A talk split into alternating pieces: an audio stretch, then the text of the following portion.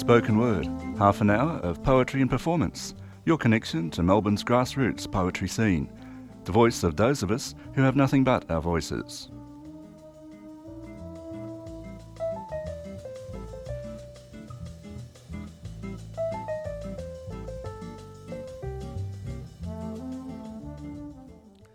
You are listening to 3CR's spoken word program, and I am George O'Hara. And this week we have a live recording of Rick Livermore, aka Rick the Most, live from the Dan O'Connell Hotel. Rick is a powerful performance poet hailing from the UK who enjoys taking inspiration from the both amazing and horrifying aspects of humanity to create works that question and deeply explore the world in which we live.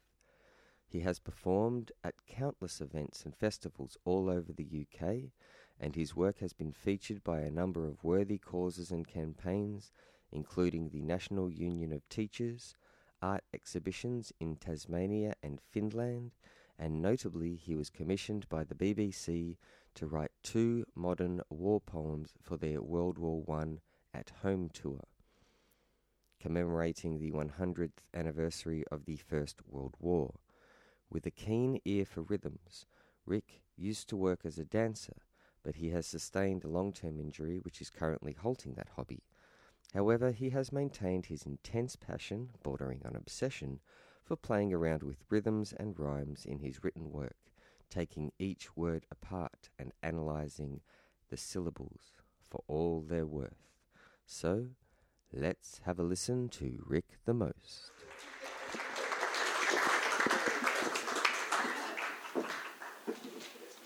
So I wasn't entirely sure what to do today in terms of poems because I've been performing around a little bit and I wanted to do a few things that maybe people haven't heard as well as some that you might have done. And I was on the bus here uh, looking for inspiration, which is not a good place to look for inspiration. And there are a couple of uh, teenagers that got onto the bus, and I guess they were kind of worried about heading back to school. And they were talking about, I think it must have been like a careers day or something like that coming up, because they were saying about, they were worried about like what they were going to be. And I really wanted to lean across and just kind of say to them, look, really, I've done a lot of things, and the best I can tell you is it, it just doesn't matter because it, it will change. But I didn't want to be, you know, like some bus stop philosopher. And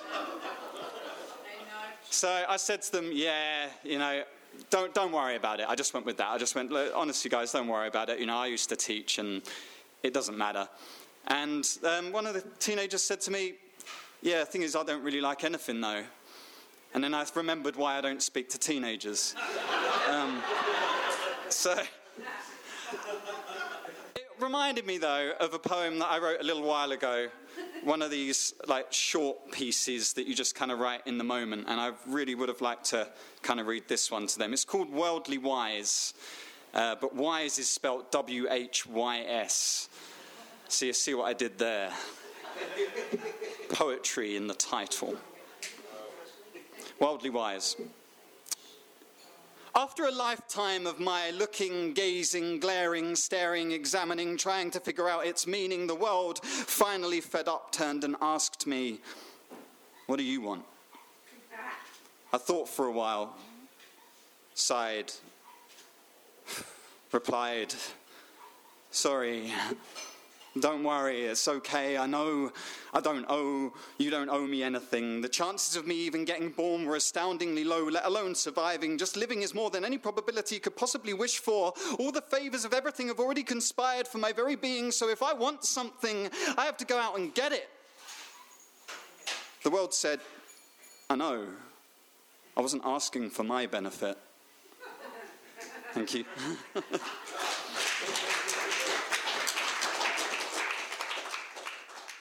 A bit of a note just for Englishy things in this one. A CRB is a Criminal Records Bureau tre- check. It's like you're working with children's check.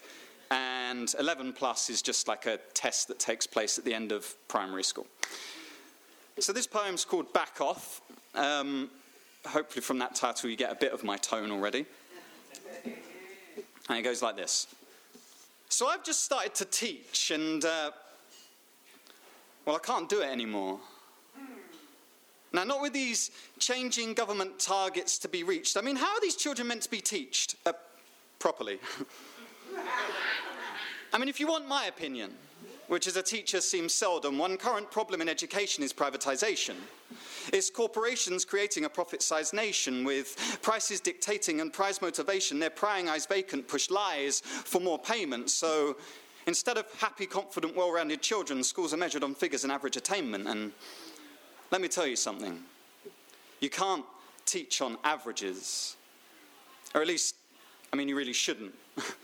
And at best, averages just make people average. And the average is set by like these overwaged and overaged and frankly overraged politicians miss the wonderfully varied preciseness in which our younger kids exist and need. But now their needs need to fit the mold and uh, kneaded into molds by expert bakers and masterful makers of pastries and cakes. There's this guy at the top that does nothing but tasters. All of these people asked as advisors, but very few teachers. And even those who they do, if not in agreement, their opinions kind of kept secret. I mean, I can't say I blame them, though I really do. because averages make it far easier to define findings that find what you've been hiding. I'll give you an example of how this can be damaging. Apparently, on average, younger girls are managing the processes of creating and literature composing more than boys are. Put simply, girls are better at writing. And in light of this finding, the flood of resources for boys was amazing but frightening, the reason being for the slight forgetting that this is an average and not everything. I mean, what about that girl who's struggling? Yeah, what about the lowest ability girl who just happens to be lower ability than the lowest ability boy. Especially when the highest ability girls are higher ability than the highest ability boys by more than that lowest ability girl is lower. Because if you work it out on average, in this case, that girl that's struggling isn't. Okay, you can actually rewatch that bit on my YouTube channel later if that was too much. I understand there's a lot there. Um, it does work, I promise you. But sorry if that example sounded a little convoluted. Allow me to give you one that's undiluted. This oversight is like throwing it into the sea without giving her any lessons because, on average, women can swim. Now, I know that sounds kind of mean, but isn't that just another word for average? And either way, learning to swim right now, it wouldn't be such a bad thing because this ship is sinking and the water level rising, which is kind of ironic according to the government's findings, because they say it's the only level that is. And suspiciously low levels mean more private owned academies. And talking of level, levels, I mean, what is with all those nowadays? I mean, why can't we just use names? I like to go into school and say, Good morning, Emily, not Good morning, literacy level 2B. Unless, of course, she forgot a capital letter and a full stop, then naturally she's not level 2B, but 2B or not 2B should not really be her question, right? I mean, I don't care if she is 2B, 2A, or 1C. I just want 2C, and not the level, but to actually see that she enjoys literacy. Actually, no, more importantly, what matters to me is that she is happy and knows how to be. I find a hug works wonders. But apparently, I'm too old and too male, so a CRB doesn't cover me. And a quick message to those parents who are pushing for 11 plus when their child is just in year three. That's sadly true and truly sad. And if I had my way, well, well, I'd just let them be. I mean, play in a tree, just stare at the sea. Why not dream and not worry about what they'll grow up to be? And when asked, be satisfied to answer, well, I guess we'll see. I mean, no child should be concerned about which university they go to or the standard of their degree. Oh no, not a 2 2 and at worst a 3 and avoid a 2 1 disappointing their mum. Yeah, only a first will quench their thirst and let them sleep tight under their Ben 10 duvets counting times tables in the night. Look, they're not a figure, they're not an average, they're not a political hook to bite. So just back off and let them be children. All right?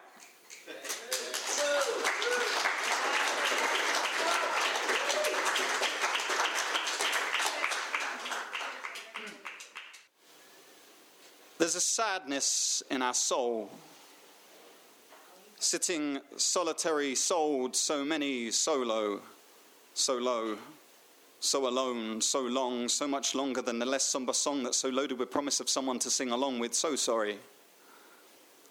Sat citing the soliloquy of some sorrowful worry sown in so deep, so far from the soporific sleep we seek, seek streep steeps our consciousness in something sour something our sweeter side never sought, now short caught thoughts still struggle to sort through, tussle the subtle troubles as we shuffle in the queue to be something.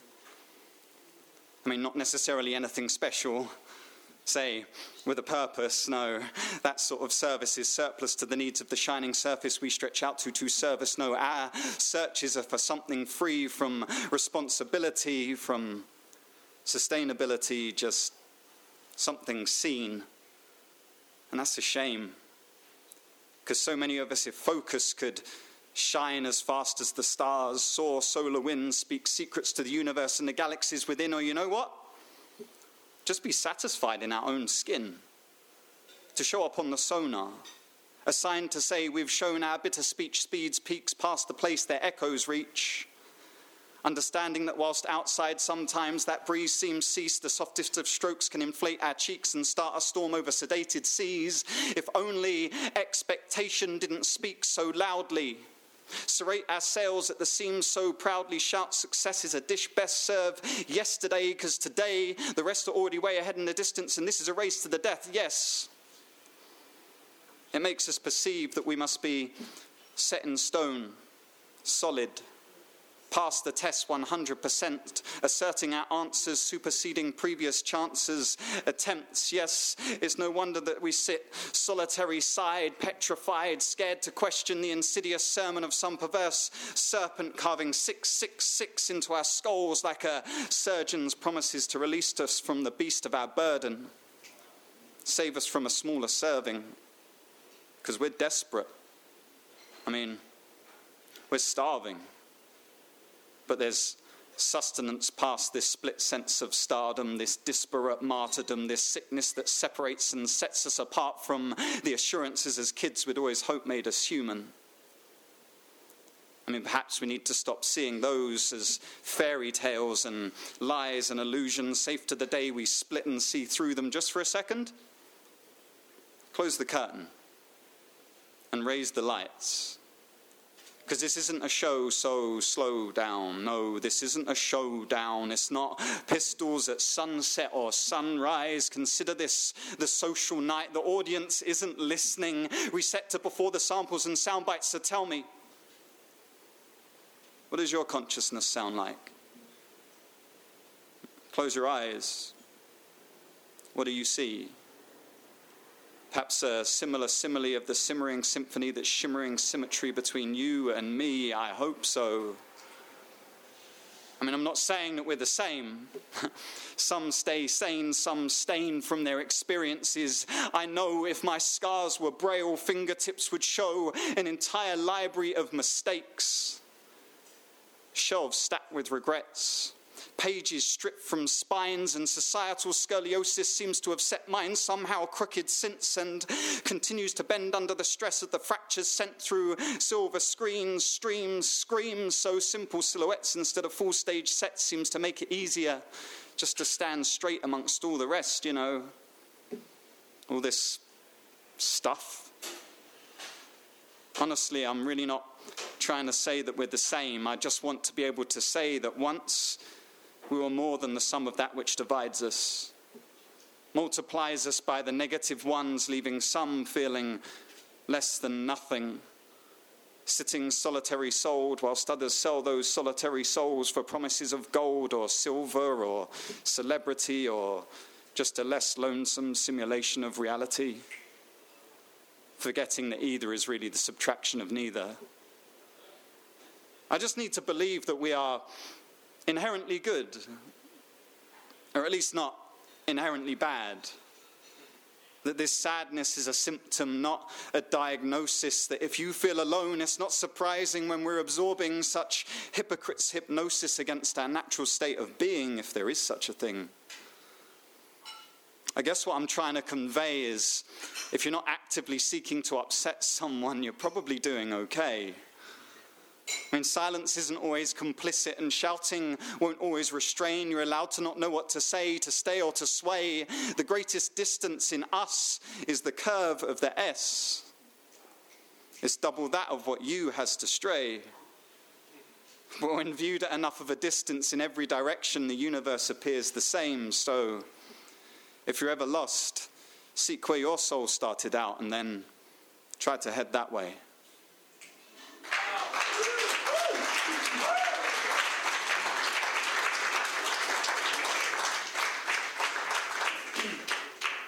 Thank you very much. Thank you. Um, I'm going to do one more short piece in this set. It's a very short one, so don't panic. And uh, then I'm doing another little set later on. So thank you for listening so far. Um, I know that last line in that poem, and it could be perceived as maybe a little bit overly simplistic or overly optimistic. And I don't kind of mean it like you can just fix it like magic. You know, it's, it's more complicated than that. There's the rest of the poem, you know, there. Uh, I don't like it when people kind of reduce things to this idea of magic. Um, I like to understand things, and so uh, I wrote this poem, and it's called Hidden in Plain Sight. This isn't magic. Everything that happens is explicable. The intentions may be confusing, the outcomes accidental, but it's always understandable even if we don't or want to understand it. And the distance between is just the something up a sleeve, the light silken handkerchief, the sleight of hand that can achieve success over the speed of sight and leave us assuming blindness, but we aren't blind. Just sometimes we allow others to lay lies over our eyelids, cast shadows in our irises, because we can't stop the sun from being hot, but we can turn away from its brightness, and that's not so unreasonable. I mean, some things can be so hard to grasp, to hold them becomes painful. So it's okay when we need to loosen our grip, if only to feel comfortable. As long as you don't completely let go, become the magician's fool. Because even though this isn't magic, it can still be magical. Thank you.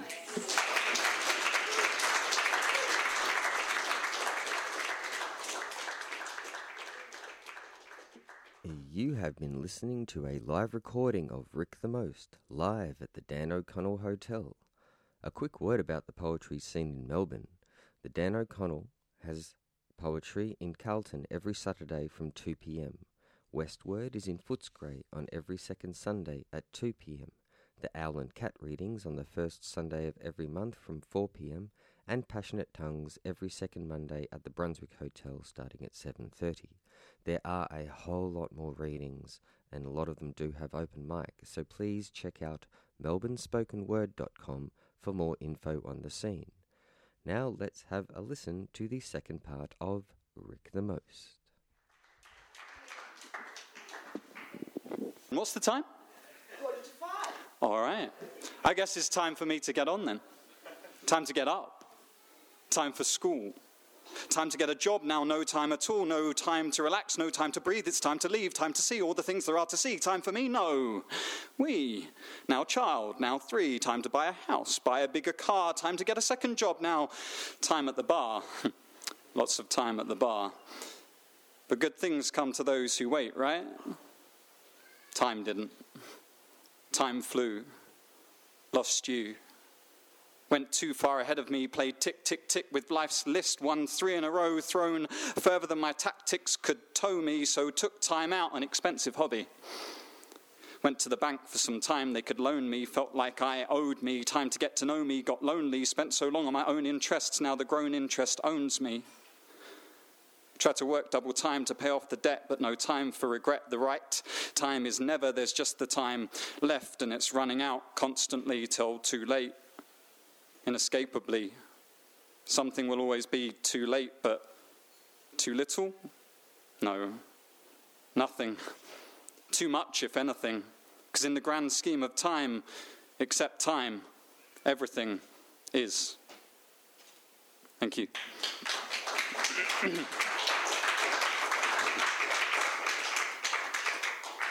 it is tough. Like we've constantly got this clock ticking by on us, and um, you know, if you're not paying attention, things just kind of pass you by, like in the blink of an eye. And I can understand with the way things kind of are going on why people want to like shut their eyes to it, um, and that's fine. But as long as we accept that time is going to continue, things will still keep changing, whether you're looking or not. And so I wrote this piece called Blink.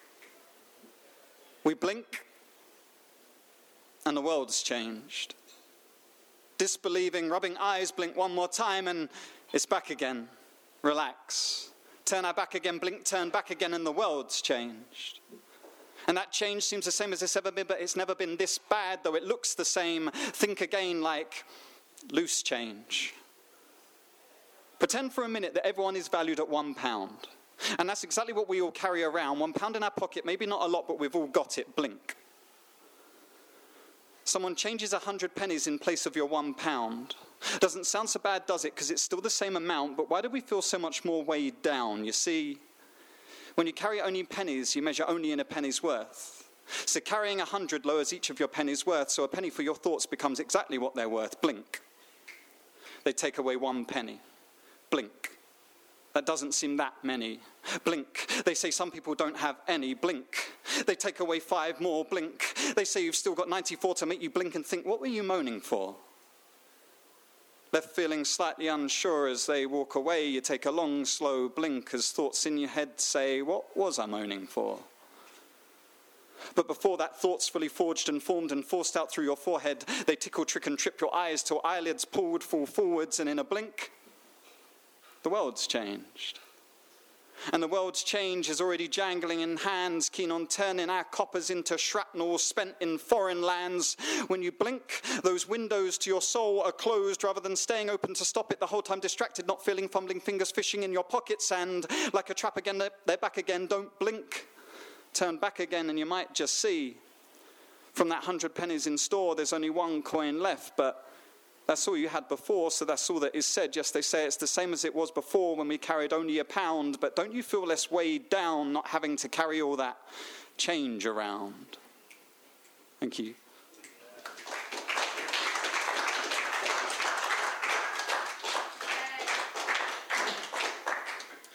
So, one of the other things we spend a lot of time on, I guess, in life, um, stupidly, is love right? We, we spend a lot of time on that, a lot of time invested in it.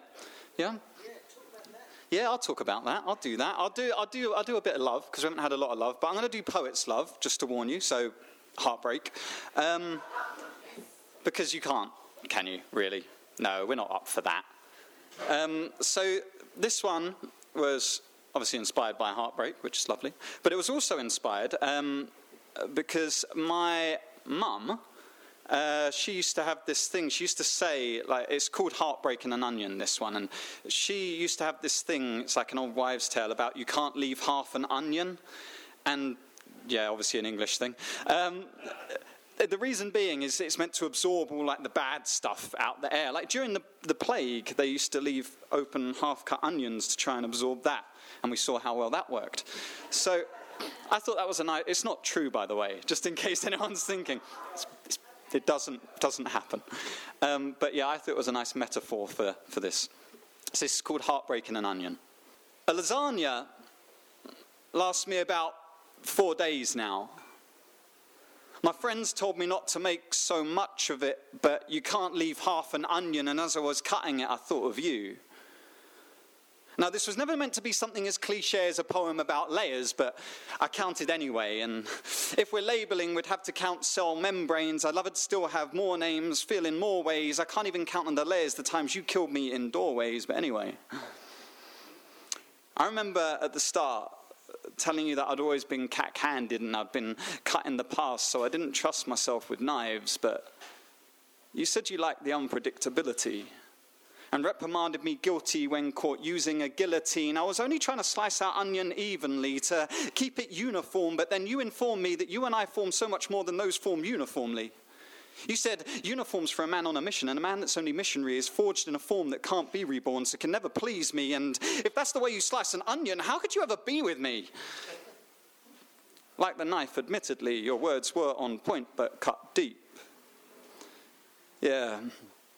I remember late dinners on weeknights. We'd fight, you'd cry, hug tight, all right. You wanted Oriental cuisine. Me?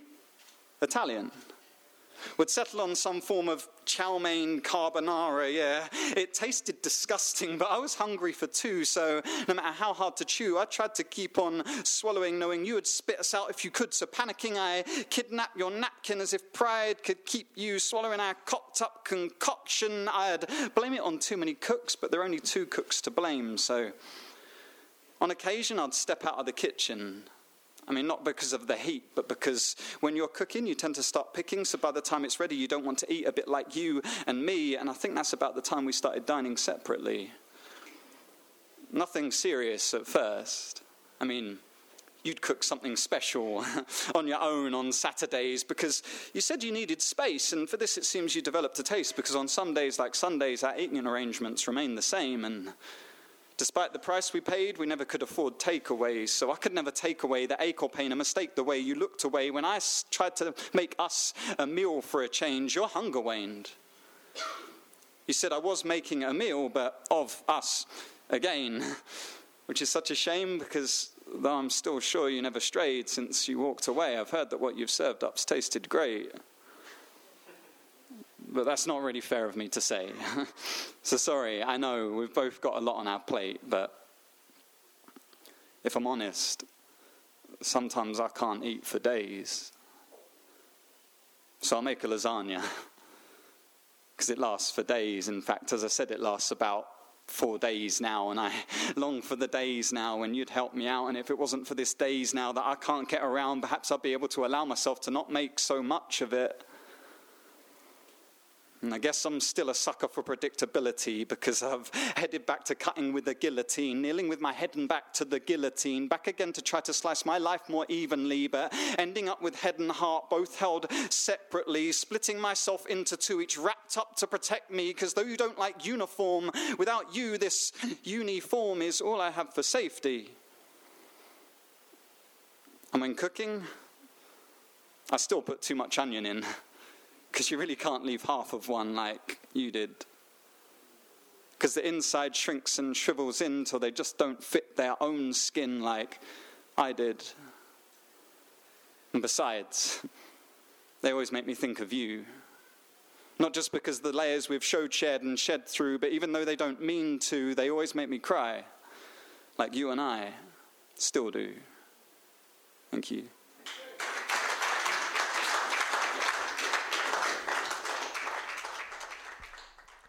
Unfortunately, that's all we have time for this week. So until next time, this is George O'Hara for 3CR's Spoken Word.